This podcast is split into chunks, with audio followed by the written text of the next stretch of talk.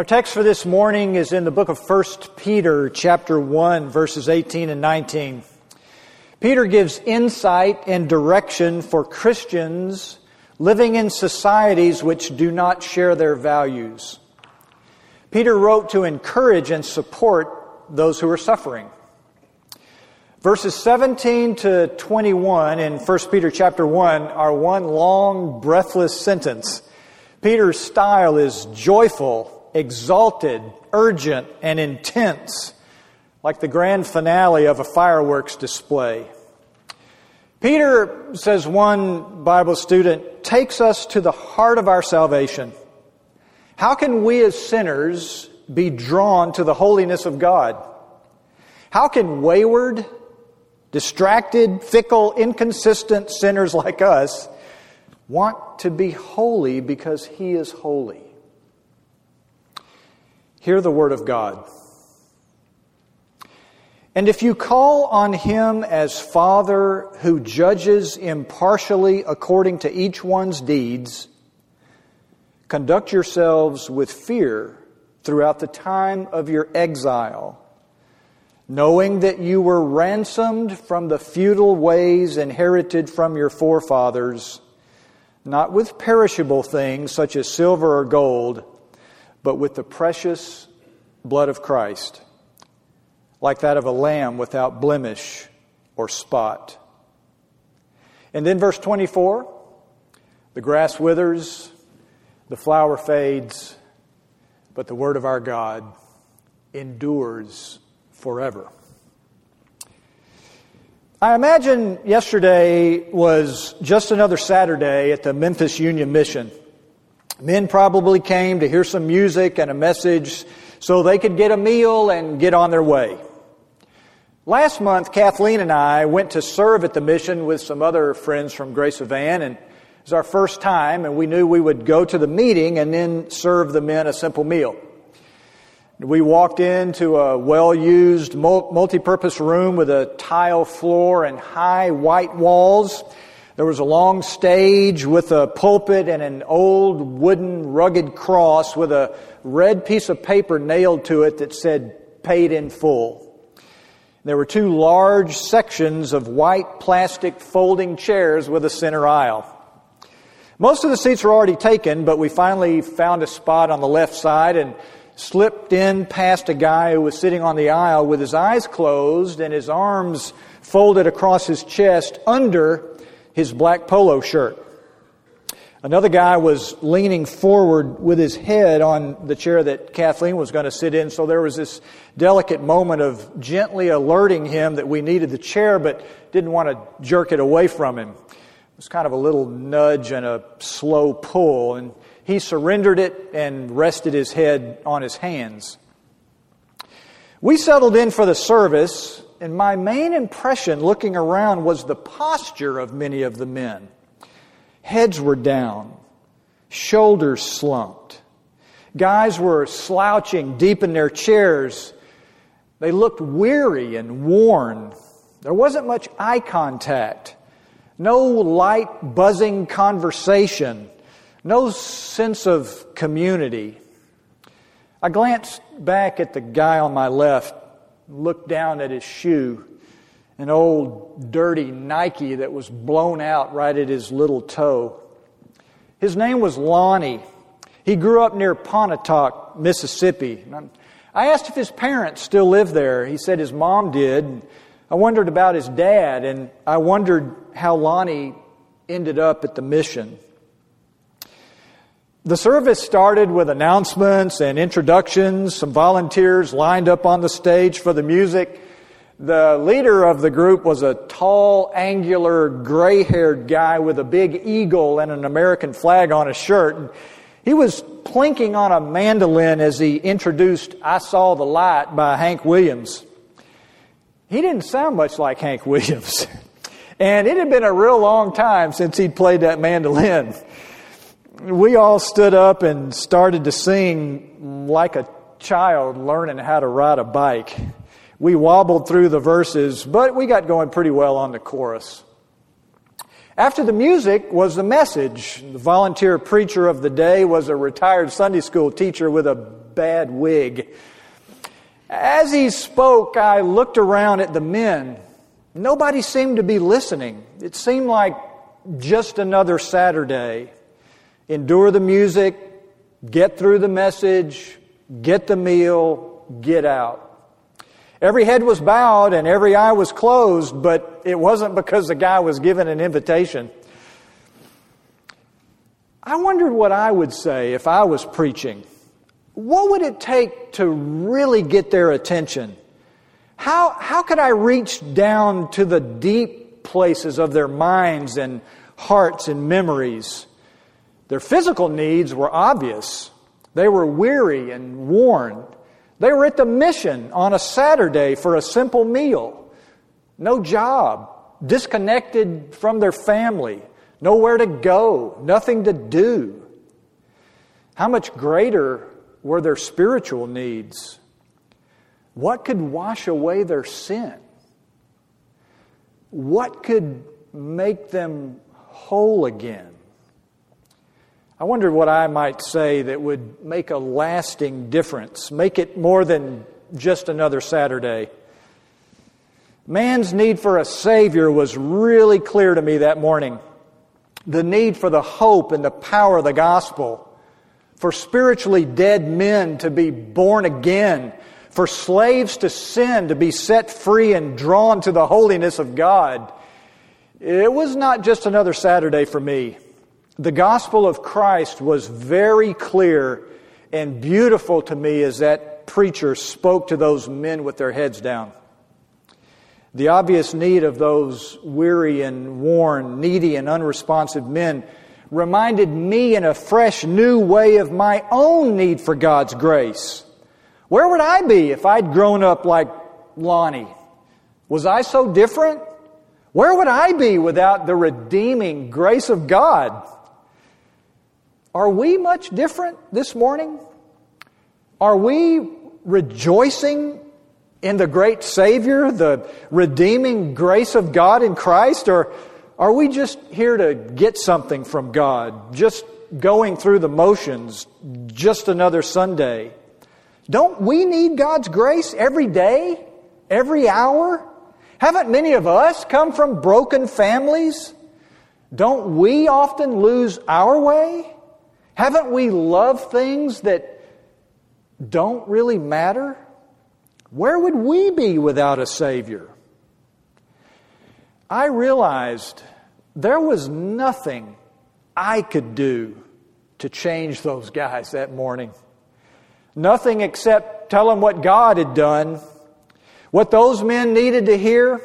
What we need to hear again this morning is that God has delivered needy sinners from empty, pointless lives. And he's done so through the breathtakingly extravagant, exceedingly costly personal sacrifice of his own son. Here, Peter again. You were ransomed from the futile ways inherited from your forefathers, not with perishable things such as silver or gold but with the precious blood of Christ, like that of a lamb without blemish or spot. Consider three aspects of this deliverance from 1 Peter 1 18 and 19. Think of three reasons for sharing in Peter's joy in the gospel. Three reasons why this should not be just another Sunday for you and me. The first aspect, the first reason to rejoice is the deliverance itself. Peter calls what God did through Christ a ransom. Do you see the verse 18? It's in the passive tense. You were ransomed. We didn't ransom ourselves with good intentions or silver and gold. God did this for us. We can't ransom ourselves or somebody else. Only God can ransom his people. Ransom is an ancient picture word packed with meaning and roots in the Old Testament and first century culture in which slavery was very, very common. As God ransomed Israel from hopeless slavery in Egypt through that Passover lamb and later ransomed them from captivity in Babylon, so he delivers us and sinners like us today. Ransom means liberated, set free, rescued. A ransom is a costly sacrifice. Ransom is like paying for victims of sexual trafficking to be released from their owners. Article in Time magazine titled, I bought two slaves to free them. That's a great illustration of a ransom. Ransom is mounting a mission to rescue hostages or adopting a helpless child from a Russian orphanage. Ransom is what God has done in Christ to those who trust in Him. Jesus himself said, Mark 10 45, the Son of Man did not come to be served, but to serve and to give his life as a ransom for many. Peter says believers should know this. Do you know that God has personally delivered you? Have you ever heard and understood what Christ has done to save sinners? Or have you forgotten? God has delivered me. It cost him something, and so I fear him. The first aspect is that a ransom is a costly deliverance. This should not be just another Sunday because God has delivered those who trust in him. Delivered us from what? Well, that brings us to the second aspect of God's deliverance the plight from which we were ransomed. Peter says, You were ransomed from the futile ways inherited from your forefathers. Peter contrasts the old ways of life and thought inherited from our forefathers with the new life inherited from our Heavenly Father. Believers have been delivered from the meaninglessness of life without God. Peter refers to the futile ways inherited from your forefathers. That's a reference to the cultural context, the spiritual captivity, the bondage to sin into which we were born. So, this futility that Peter speaks of is inherited. Peter calls life without God futile. A life without God may be moral or immoral. A woman living a futile life may be culturally refined and socially powerful, or she may be a simple country girl. A captive to inherited futility may be well educated or a dropout. At the pinnacle of their profession or a floundering incompetent. Futile is empty, meaninglessness. It is loving things that don't ultimately matter. Futile is a lifestyle that may be lauded by society, but is ultimately, which is to say, eternally pointless. Friends, get to know your neighbors and the personal lives of those with whom you work. Poke around in your own family tree. Dig out some of those skeletons in your closets. Read the newspaper. Spend a Saturday at the mission. Look in the mirror you'll see abundant examples of inherited futility. The second aspect of this deliverance is the fact that God has ransomed us from the futile way of life inherited from our families and the world around us. The third reason why we should be with Peter rejoicing this morning in God's great deliverance, the third aspect is a contrast that emphasizes not only the cost, but also the means of our deliverance. Notice the word with. You were not, we were not ransomed with perishable things such as silver or gold, but with the precious blood of Christ, like a lamb without blemish or spot. The contrast here is between perishable things and the precious blood of Christ. We often fail to distinguish between perishable and precious. We should always check the expiration date. Is it eternal? Like knowing God and serving Christ and hunger and thirst for righteousness? The zeal to gain godly wisdom is eternal. God's Word is eternal. People are eternal. We cannot deliver ourselves from bondage to sin and a misdirected life, but Christ can. Why, why would God do this? Why would He sacrifice His Son to ransom the likes of us? The fact that Christ died shows us God's terrifying and perfect holiness. And the fact that he was willing to sacrifice his own son shows us his infinite love and mercy on sinners like me.